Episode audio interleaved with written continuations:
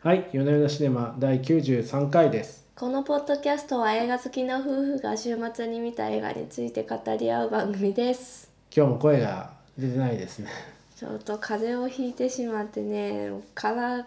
声がガラガラなんですよすいませんはい、まあ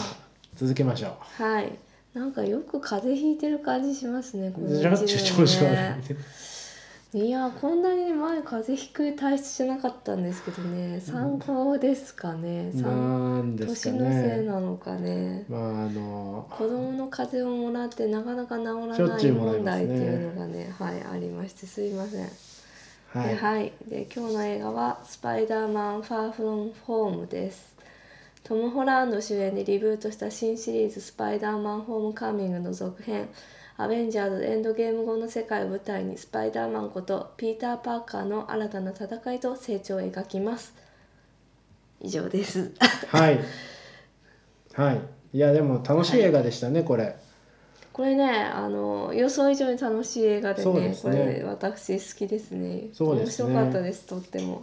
なんか最近のねあの「アベンジャーズ」とかもそうですけどこうマーベルものもなんつうかドシリアスな感じで、ね、筋肉ムキムキの大男が命を懸けて地球を守るみたいなのが多かったんですけどこれはなんか警戒ですよ ね。そうなんですようんうんこれねやっぱりあのそれまでの「スパイダーマン」シリーズっていうの結構あったんですけどはい、だいぶあのしシリアスなね重苦キしルいス作ティ品ン・がダンストちゃんが出てるやつとかなんかめっちゃシリアスでしたね。はいそうなんですよ自分との乖離みたいななん かうんうんあそうだ自分は何者なのかそうみいう、たいな、ね、そういう悩みみたいなのがあって。とかもあってその後のアンドリュー・ガーフィールド版っていうのもまた暗くてですねアメイジング・スパイダーマンですかそう「アメージング・スパイダーマン」シリーズうーですんねはいあれも暗かったでしたっけそうですねでまたこれはまたガラッと趣向を変えましてまあそのピーター・パーカーが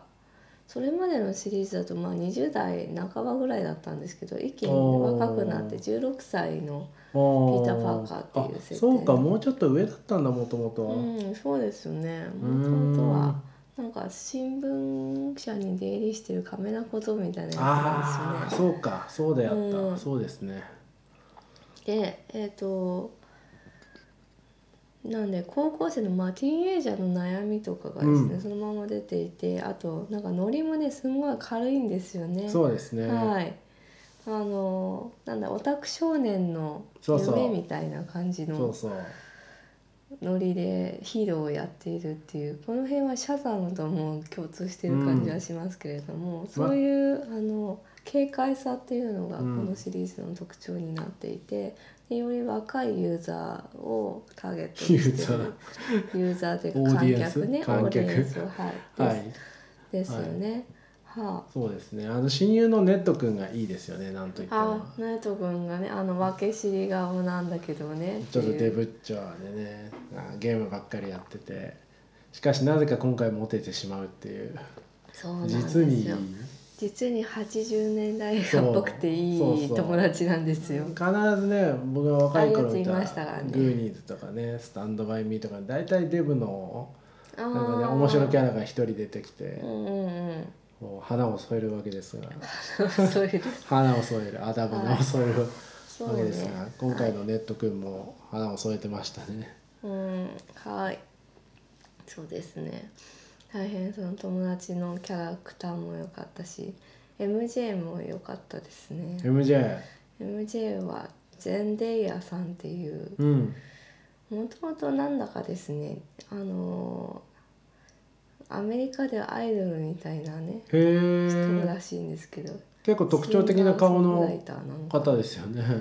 そうですね、うんいわゆるこうなんていうんですかこうブロンド白人可愛いヒロインみたいなのとはちょっとああちょっと違ったそうですねちょっとそうエキゾチックな感じのいうあのなんでしょう人種がよくわからないですけれどもエキゾチックな感うじん、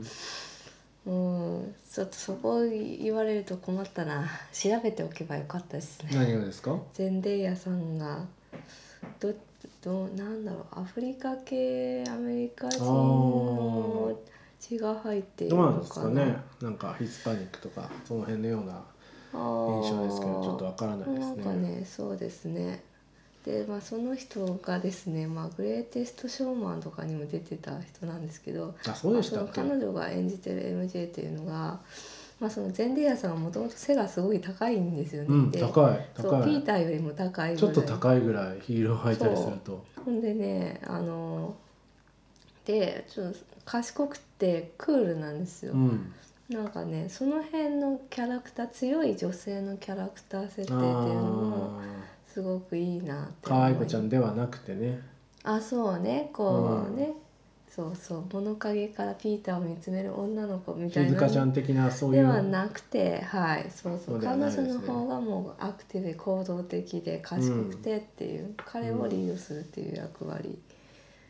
うん、リードするというかもう憧れすぎてもう三歩先を行っているんでうんなんとか彼女に恋恋心を打ち明けたいとピーター君が夢見ているといううん設定でございますね。で今回のその「ファーフロムホームの設定ではなんかヨーロッパの研修旅行にクラスで行くことになっててなんであんないい旅行に行けんですかねあの高校わけわかりません ね。科学どうサイいエうこンとストリッなプだとか言ってましたが、はいうんはあまあ、だいぶいいですねねそうですねそれでまあなんかヨーロッパいろいろ行くぞっていうことになってそのパリでですね MJ に告白しようっていうふうに思ってるわまけなあ、んです修学旅行ものですねそうですねはい、うん楽しいですねああいうのははいうんなんですけどその旅行先のベネチアでですね水を操るモンスターが出てきまして「ありゃ」って言って突如なんか謎のヒーローのミステリオさんっていうのが出てくるわけですよ。うんでそのミステリオさんの戦いによって、まあ、町の平和が救われたと。うんでそこにニック・フューリーっていうあのアベンジャーズを指揮しているねあの眼帯のお眼じ帯のさん男出でてきまして。はいはいで彼がミステリオと一緒にヒーロー活動をまあやってこいって言って、うん次にも現れるねあのー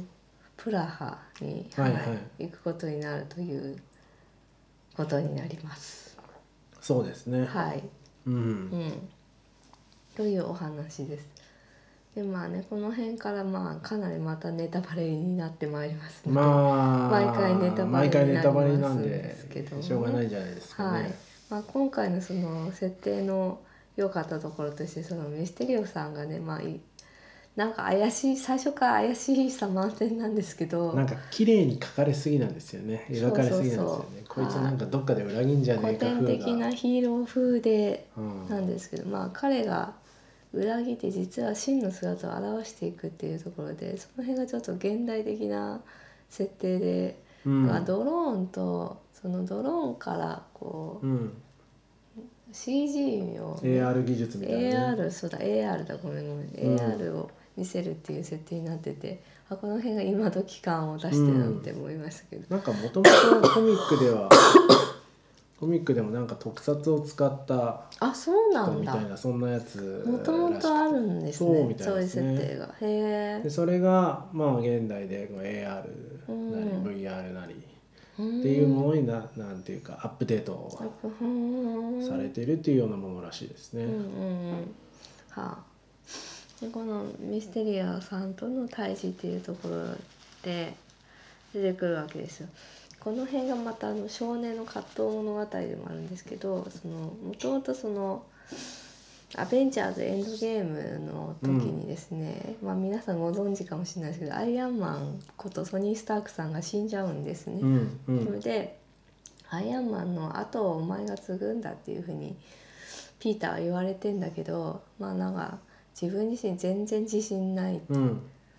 うん、ちょ世っと逃げ界てをますね救うなんて僕には荷が重すぎんだっていうふうに思っていてまあそのニック・フューリーからのデモを最初無視してんですよね。うんそれよりも修学旅行に来てんだと。うんうん、なんかもうごく16歳の少年らしいねまああの青春の方に気持ちが傾いているわけなんですよ。まあでも定番ですよね選ばれし者が一回逃げるっていうのは逃げるといなんうてかはあ、とこなんですけど、うん、でまあそこでその大人でねあの自分よりもすごいことができるミステリオさんが出てきてこの人に世界を救託すべきなんだっていうふうに思っちゃうわけですよ。このサングラスをその AR サングラスを渡して「似合う?」みたいな顔してる時は面白かったですね。あミステリオさんがねそうそうそうそうあーそうそうそううんそうですねでなんか彼がかけかあのミステリオさんを演じているのがジェイク・ギデンホールなんですけどうん、あの彼がかけるとですねあのトニー・スタークを思わせる感じなわけですよ大人の男がかけるで似合うっていう、このピーター君がかけると全然似合わないんだけど、まあ子供がかけてるって感じうにん、しそうまそうすそうね。でそれを見てはあこの人に託すべきなんだみたいな風に思っちゃうんですけど、実はミステリオさんは「真のヒーローではありませんでした」っていうオチがね今度うん現れてきて、なかなかここもね面白かったですテよンね。ポいいですねあの辺はね。うん、テンテンポがいいっていうかなんか映像的にねこう、うんどんどんあのその AR が剥がれていってそのカフェのなカフェじゃない、そうですねバーかババーーねババーーの中でね真実が明かされていくっていうところが、そこをなんか視覚的に見せていてすごく面白いなって思いました、結構その AR っていう、まあ、セッティングがあるから、うん後半のそのなんか幻想の中うん、と現実うと、んねそうんの幻覚の中を行ったり来たりする演出がすごいスピーディーで面白いですよね。そうなんですよでそこでもう最後の最後にピーター君が使うのがあのムズムズって言われるねそのスパイダーマンが持っているスパイダーセンスってやつなんですけどあれスパイダーセンスっていうやつなんですかそれなんかね前の 前もあれで見たじゃないですか何でですかなんだっけスパイダーマンの今名前がパッと出てこなくてなんだっけスパイダーマンスパイダーバあーススパイダーバーススパイダーバースって言ってたもう一回言ってくださいスパイダーマンスパイダーバース、はいあでも出てきましたっでけ出てきたよ、そうでしたかすっかり忘れてました、うんピーター・ティングルって言ってましたねティングルなんかチクチクするみたいなうん、それでうんうんなんか要するになんだろうその自分がいろいろ惑わされていて行ったり来たりしてたんだけど最後の最後はその自分の感覚を信じるというかそうです自分を取り戻していくっていう物語でもある、自分を信じて飛べみたいなあそうそうそ感じう、ですそれよねそれそれはスパイダーバースだから結局スパイダーバースと同じテーマを実写でやってる感じがしますねそういえばそうでしたね、はいうんなんですよねだからこの辺がこう少年の成長物語であり、まあ、自分に戻っていく物語でもあうるとんいうところなんですね、でであのーうんアイアンマンを支えていたですねあのハッピーっていうおじさんがいましていい味出してますあねれ今がで回すねジョン・ファブローっていう人なんですけどジョン・ファブロー何かというとアイアンマンの第一作目の監督なんですねあ実は。あの方は俳優だけじゃなくて監督もやれるんですかあそうなんですなんかへー俳優としてあんまり大成しなかったんいですやけどいい脇役じゃないですか監督としてはなんか、はいねちょっとね、うちょっとんおばさんに恋してみてうんでも実はあんまりそっぽ向かれていたりするっていう間抜けな感じのいい,、いい役ですよでね。まあなんかね彼がそのアイアンマンの後継者であるこのピータうー・んパーカーを見守るっていう設定になってるわけですよ。であのなんか飛行機みたいなジェットかジェットにはいはいはい。乗って、でピーターがあのなんだあのスーツをね自はい分でこういろいろと操作して作るっていうところをうん目を細めて見守るっていうシーンがあって、これこれですよねだからなんかこのアイアンマンがいなくなった後の、えー世界を彼に託すんだっていうのをこのシーンで表現してんだなっていうふうに思いました。た。なるほどね。最初のクリエイターであったジョン・ファブローが見守るっていうあでまあそれにあのなんか彼がねあの ACDC の曲がバッてかかってそそうでれすよがなんかアイアンマンではよく、あ、バックインブラックかかってましたね。はい、かかってる曲だったとあんま覚えてないけど歌ったんですよね。そうです、はそういですでその時にあの、うんピーターが「おレッド・ツェッペリン最高だ」って言って「違うやねん」っていう。じ違うんだよっていうそうそうそう本人はだから分かってないんだけどそうそうそうそう彼が後継者なんだっていうところを見せるシーンになっておりますね。なんかいろいろそういう小ネタがまんべんなく入ってるのがいいですねこの映画。はあ、はあ、他どんなのありましたか、あー僕はややっぱりこうニック・ヒューリーさんがいい感じにこうお笑い役になってたなと思ってはまして僕が一番好きなシーンはあのドイツで車に乗ってい、うん、あのピーターが何かの話をしようとした時に「ちょっと待って安全なところに行ってから話そう」うん、って言った後そうかと思ってなんか待っていると要は単純にシートベルトをしろとあピンピンピンピンシートベルトにして安全な状態になったっていうのはシートベルトだけだっていうところとかが、うん結構ちょっと良かったですね。ーあーそれちょっとね小笑いが小笑いが絡んであっていいですね。お笑いがそうですねさっきのハッピーがこうなんか最後キャプテンアメリカみたいな盾をこう投げてああね全然とそう飛ばないとか、うんうんうん、そうそうそうそういうシリーズに見てる人にはくすって笑えるところが入っていていいですね。うん、うんうん、そうでしたねそうなんですよこれソニーの作品なんですけどあのマーベル・シネマティック・ユニバースっていう、まあ、今ディズニーが権利を持ってるやつとなんかの難しいですねスパイダーマンだけ、仲間っていうことになってます。うんうんスパイダーマンだけ権利が難しいですね、そうマなーんベですルよでありね、うんうんソニーでありうんうん、そうですね。うんうん、なんですけど、まあ、その世界の一個だよっていうことで「アベンジャーズ」の方にもこのトム・ホラーノ君が出てますね。うん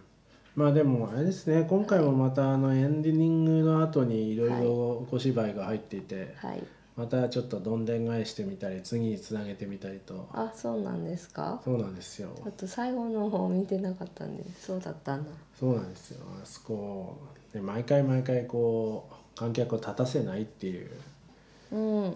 夫がされててまあ、そのあたりもね昔の映画みたいでいいですよねなんかああそうなんだそう古きい良うきアクション映画って感じがしていいなって思いました、へえあそういう印象になるんですうねな監督さんも脚本家の人たちもそういう自分たちが子供の頃に見たワクワクするようなアクション映画っていうのを目指してんじゃないのかなって、うん昔の映画もうちょっと軽かったですからねだから、なんかそういう印象がやっぱりありますよね近年の2000年以降のこれ系は、そ2000年以降のねよりダークにリアリスティックにみたいな、うそうっていうって言ってもねたかだがねあのヒーロー映画なんでね、うんもっとね明るくていいんじゃないっていうふうに思ってる作り手さんもいるんじゃないかっていうとこなんじゃないですかね。ああと僕が割と良かったのは、はいあの常にストリーミングをしてるあいつ、ああはいはいあはいいついいですよねあいつ、はいはあいいつそうですねああいうクラスメートとかねそうああいうなんかああいうなんか今時の今時高の校生みたいな今時の若干オタク風なうんとかねあの友達とその彼女が隣の席でこうテキストチャットをやり合ってうる、ん大好き好きみたいなのをやり合ってるっていうのとかもいいですね面白かったですよねそう小笑いいっぱいですよ小笑いがいっぱいそうなんですよ。なんといってもさっきのその中継してるやつは中継してるやつのチャンネルを見てどこにいるかわかるっうてんいう、うんうんそんな発見の仕方なのかこそうれだけ人工衛星とかうんいろいろ飛んでいながらまあまあいいと思いますけど確かにニック・ヒューリーがすぐに突き詰めらそう突き止められると思うんですけど、まあううんん、それは置いといて。そうですねそれはそうですそうそれは置いといて的な小笑いがいっぱいありましたねはい、そうですね。脚本がですね、クリス・マッケのエリック・ソマーズさんという方で、えーっとこの前作もやってて、あとジュマンジ・ウェルカム・トゥ・ジャングル、アントマンワスプなども参加しているチームで、まあ、なんかこういう、うん、暗くなりがちだったアクション映画の世界にちょっとこう話題を入れてくれてていいなって思いましたうね。んで監督はジョン・ワッツさんという方でこの人1981年生まれでねまだ若い監督さんなんですけれどもへえ「クラウン・コップカー」その後でまあ「スパイダーマンホームカミング」っていう超大作にいきなりもう抜擢されているということで非常にまあこれからの才能が期待されている監督さんでございますね。これからの才能、うん、活躍活躍がね、うん、期待されており期ます、待される才能期待される才能でござい ます。そうですね。はい、とにかく全然声が出てないけど、この録音大丈夫ですか。ま あお聞き苦しいところもあるかと思いますがうん、まあまあ本当に聞き苦しいと思う、これ。力抜いてお聞きいただければと思いますそう。大体話せましたかねあそうですね。まそあ、うだ声の駆け引きっていうのも結構胸キュンポイントでいいなって思いましたよね。あのーこのむずがゆいこの。ベタベタなやつねそうですね。こうね、お互いなんかちょっとすれ違って。うんみたいなところ。そうですねよかったですね。なんかねあの自分オペラにの行オってペラのところとかですよねそうそうそうそう隣に座るって言われたのにあでも行かなくちゃみたいなでも MJ がなんて思うかみたいなムズムズみたいなところよかったですよね。なんかやっぱり古典的ですよねああいうこう、話の展開も小う笑いも、ん、古典的なんですけどなんか3週ぐらい回ってそれがまた新鮮でいいっていうあかそうなんですよそうなんです僕よも同意見ですねはいうんそうですねそうそうなんかこういうはい素朴なものを見たかったっていう素朴ですかねシンプルなシンプルでシンプルな胸もちゃんキュンとで物語きてますよちゃんとできてると思いますよ本当いや CG もすごいしうん本当にちゃんとできてうんるアクションもなんかとってもねすあのごいスピード感ありますスペクタクルのねあるアクションになってて素晴らしいスですパイダーマンがあのね糸でくるんくるん飛ぶのとかすごいかっこいいですねやっぱりね、うんそうですねうんという思いました。うんはいこんなととこいうことでかなはあいそうださあとあの音楽の話をちょこっとしておくと、はいはい今回も一瞬ラモーンズがほうかかりましたねほうほうほかかるんですよなんか前回はエンディングラモーンズだったんで今回もかかっていいなと思ったのとあと最後「ゴーゴーズ」うの「んバケーション」って曲なんですけど、はいなんかお気楽な時代の80年代、うんのガールズバンドのお気楽な曲でとてもいいなと思いましたね。うーんゴーゴーズはどういう曲なんですかゴーゴーズは歌詞とかは歌詞はあれなんですけどあのあの PV をぜひ検索していただくとほあの大変面白いのでなんへかー水上スキーをするゴーゴーズたちのバカみたいなうへえ80年あこれって MTV だねみたいな感じうのんうん能天気な感じ能天気なじ感じで大変面白いので、うんぜひ見ていただければと思います。はいはいわかりましたそうですねはい、まあ、そうですね。アイアンマンは ACDC で、まあスパイダーマンはラモーンズ。うんあそうですそうねですよ。そうですよ。ラモーンズもね技術が全くないないない。うんでも勢いはあるってそうそう。でニューヨークのこうネイバーフットのヒーローなんで。あそうそうそう愛すべき隣人のヒーローってそうないんうですよ。設定なんでねスパイダーマンはうんうんそうですねまあまあまたあの次も思いっきり続きそうなんで、また次も楽しみにしていければと思っております。はいそうそう締めていいですかね。いいですかねはいだいたい言いたいこと言えましたか？とにかく声が出なくて今日は反省ですね体調管理に皆さんも冬お風邪などひかぬようにはいはい。皆さんもはいお体に気をつけてお過ごし ください。では今週のこんなところではい。ありがとうございました。